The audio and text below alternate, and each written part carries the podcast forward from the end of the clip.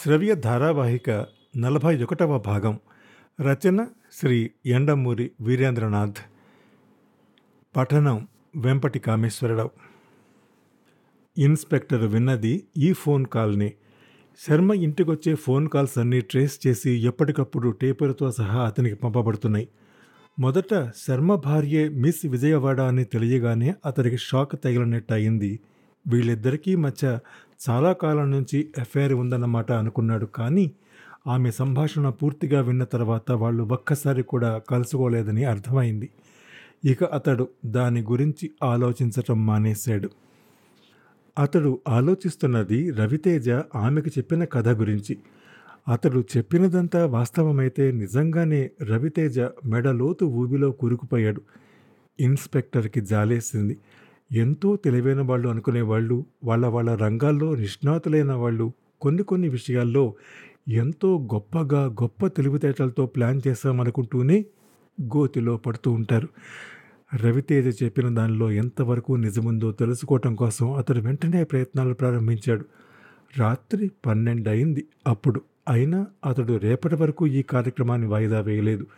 ఆ ఊళ్ళో ఉన్న పన్నెండు పెద్ద హోటల్స్కి వెళ్ళాడు. ఓపిగ్గా పాత రిజిస్టర్లు తీయించాడు. ఆ డిపార్ట్మెంట్లో చాలా తక్కువగా ఉండే నిజాయితీ పరుల్లో అతను ఒక్కడు. డ్యూటీ అంటే గౌరవం ఉన్నవాడు. మొత్తం పన్నెండు హోటల్స్లోనూ జంటగా దిగి ఆ మూడు రోజులు ఉన్నవాళ్ళు ఎంతమంది అని చూశాడు. మూడు జంటలు కనపడ్డాయి. మాధవి చనిపోయిన రోజు మధ్యాహ్నం ఖాళీ చేసిన జంటలు అందులో రెండు తేలాయి. రెండు తప్పు అడ్రస్లు ఇచ్చినవే. అతడు హోటల్ బుక్స్ చూశాడు. ఒక జంట రాత్రిపూట డిన్నర్కి బయటికి వెళ్ళింది. రవితేజ ప్రియంవద అలా వెళ్ళి ఉండరు అని అతడు ఊహించాడు కాబట్టి ఆ జంట కాదు. అలా చివరికి ఒక జంట మిగిలింది. ఆ గది నుంచి బయటికి వెళ్ళిన ఫోన్లు ఎన్ని అని చూశాడు. రూమ్ ఖాళీ చేయడానికి ఐదు నిమిషాల ముందు ఆ గది నుంచి బయటికి ఒక ఫోన్ వెళ్ళింది. దాని నెంబర్ చూశాడు రవితేజ ఇంటి నంబర్ అది. అంటే తను ప్రియంవద ఇక్కడే గడిపామని రవితేజ చెప్పిన విషయం వాస్తవమే. కనీసం అక్కడి వరకు అతను నిజం చెప్పాడు. ఇంకా తెలవవలసింది అతడు తన భార్యని హత్య చేశాడా లేదా అన్నది. ఇక్కడ ఇన్స్పెక్టర్ ఎంక్వైరీ చేస్తున్న సమయానికి అక్కడ రవితేజ ఆమెతో సంభాషణ ముగించి బయట రోడ్డు మీద తిరుగుతున్నాడు. అర్ధరాత్రి దాటింది. ఈ దేశంలో అతడికి ఇది ఆఖరి రాత్రి. విదేశాల్లో తన ఆచూకీ తెలుసుకుని పోలీసులు పట్టుకుంటే మళ్ళీ ఈ దేశం వస్తాడు. ఇలా స్వేచ్ఛగా తిరగటానికి కాదు లాకప్పు కోర్టు జైలు వీటిలో గడపటానికి. అతడు తన భవంతి ముందు నిలబడ్డాడు. చీకట్లో ఎత్తుగా నీడల మధ్య నల్లగా పోయిన తన పరుగులా ఉంది ఆ భవంతి. నేల మీద నిద్ర స్థాయి నుంచి ఎయిర్ కండిషన్ బెడ్రూమ్ స్థాయికి వెళ్ళిన తన జీవితం పరమపద సోపానాల్లో కిందకి దిగిపోయింది. అతడికి ఇప్పుడు ప్రియంవద మీద కూడా కోపం లేదు.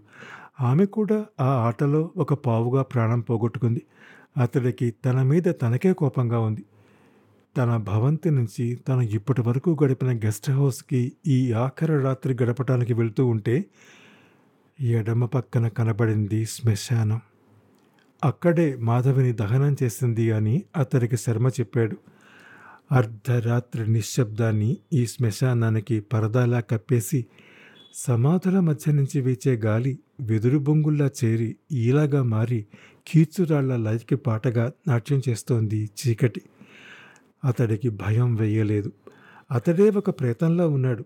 దూరంగా కుక్క ఏడుస్తోంది. కాటి కాపర లేడు అతడు లోపలికి ప్రవేశించాడు.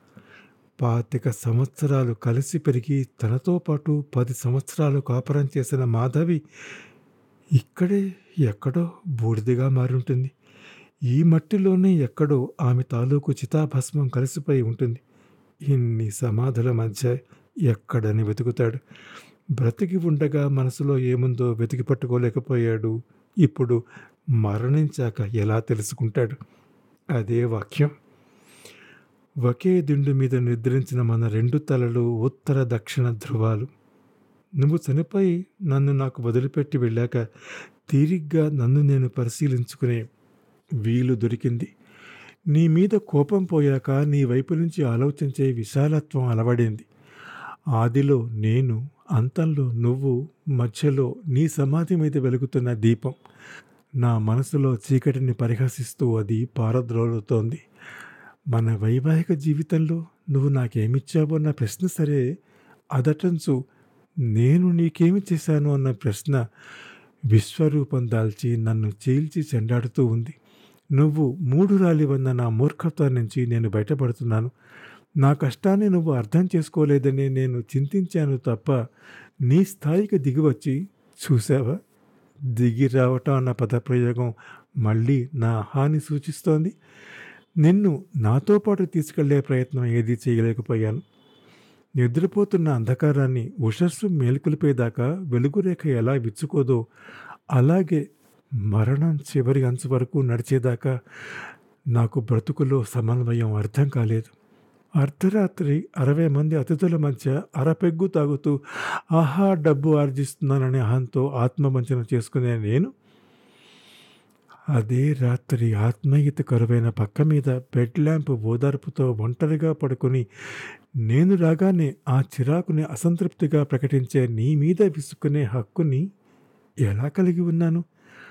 పక్క డైరెక్టర్ కొన్న కొత్త కారు బాగుందని ఒకసారి డ్రైవ్ చేసి చూసి అభినందించే నేను పక్కింటావిడ కొన్న కొత్త నగ బాగుందని నువ్వు మెళ్ళో వేసుకుంటే చేదరించుకుంటానెందుకు? మీరు కట్టుకున్న టై బాగుందని ఒక అమ్మాయి అంటే గర్వంగా నవ్వుకునే నేను. మీరీ చీరలో బాగున్నారని నిన్నెవరైనా అంటే ఒడుక్కున్నానెందుకు మాయమైన గతం నుంచి నాకు సంకేతం వస్తుంది. వాస్తవం బీడి మీద నా కన్నీరు పడి హృదయాన్ని చీల్చుకుని పశ్చాత్తాపం మలక వెలువడుతోంది. జీవిత యాత్ర మృత్యుద్వారం గుండా వెళుతున్న సమయాన మాత్రమే శాశ్వత నిత్య సత్యాలు గోచరమవుతాయి. నీ స్నేహితుడు నీకు ప్రేమ గురించి వ్రాసిన ఉత్తరం చదివి ఇద్దరు అజ్ఞానులు చేరి జ్ఞానం గురించి మాట్లాడుకున్నట్టుంది అని నేను నవ్వుకున్నాను. నా ప్రియురాలు నాకు వ్రాసిన ఉత్తరం చదివి ఎంత అదృష్టవంతుణ్ణి అని పొంగిపోయాను. ఒకే తప్పు ఇద్దరు చేసినప్పుడు ఆ ఉత్తరం కృష్ణశాస్త్రిలా వ్రాసిన కృష్ణారెడ్డిలా వ్రాసిన తప్పు తప్పే కదా అన్న సత్యాన్ని మర్చిపోయాను.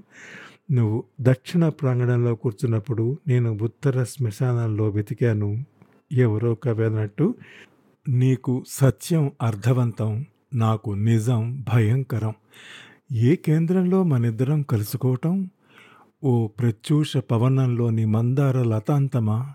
నేను ప్రదోష వేళ తమాల శాఖాగ్రఘాకాన్ని అటు ఆనంద సుధర్మ వైపు నువ్వు వెళ్ళు నక్షత్ర ధూళిని జల్లుతూ ఇటు కలల బూడిద రాసుల మీదనే కూలబడతానే కన్నీళ్ళు చిమ్ముతూ ఎన్ని వేల సమాధులు ఇక్కడ ఎన్ని వందల చితులు ఇక్కడ ఎంతమంది విభిన్న మనస్కులు అవతల వారితో రాజీ పడలేక మృత్యువుతో రాజీ పడ్డారు.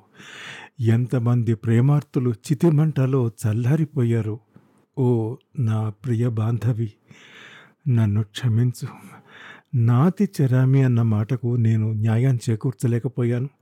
పెళ్ళైన రోజు నుంచి నిన్నొక మనిషిగా చూడలేకపోయాను.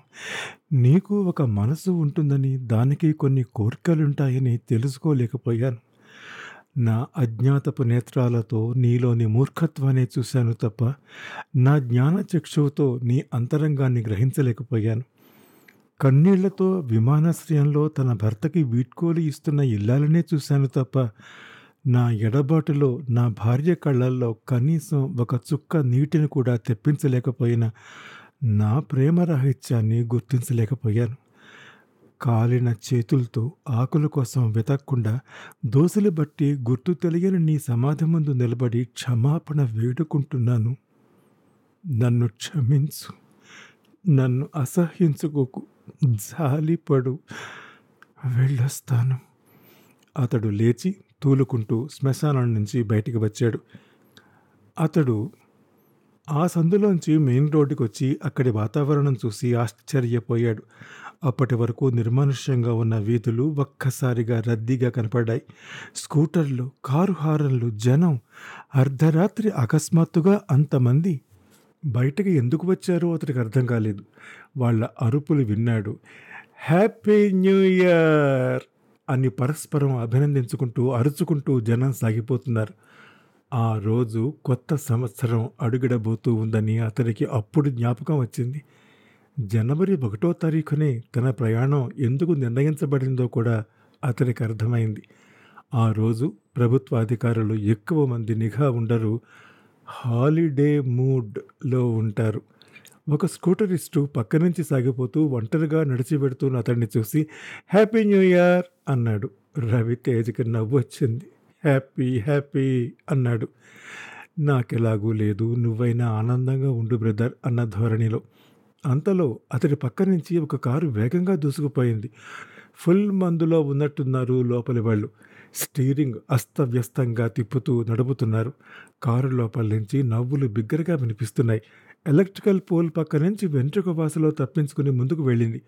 నడిపే వాళ్ళకే కాదు ఆ కారుకే ఆనందం ఎక్కువైనట్టుంది.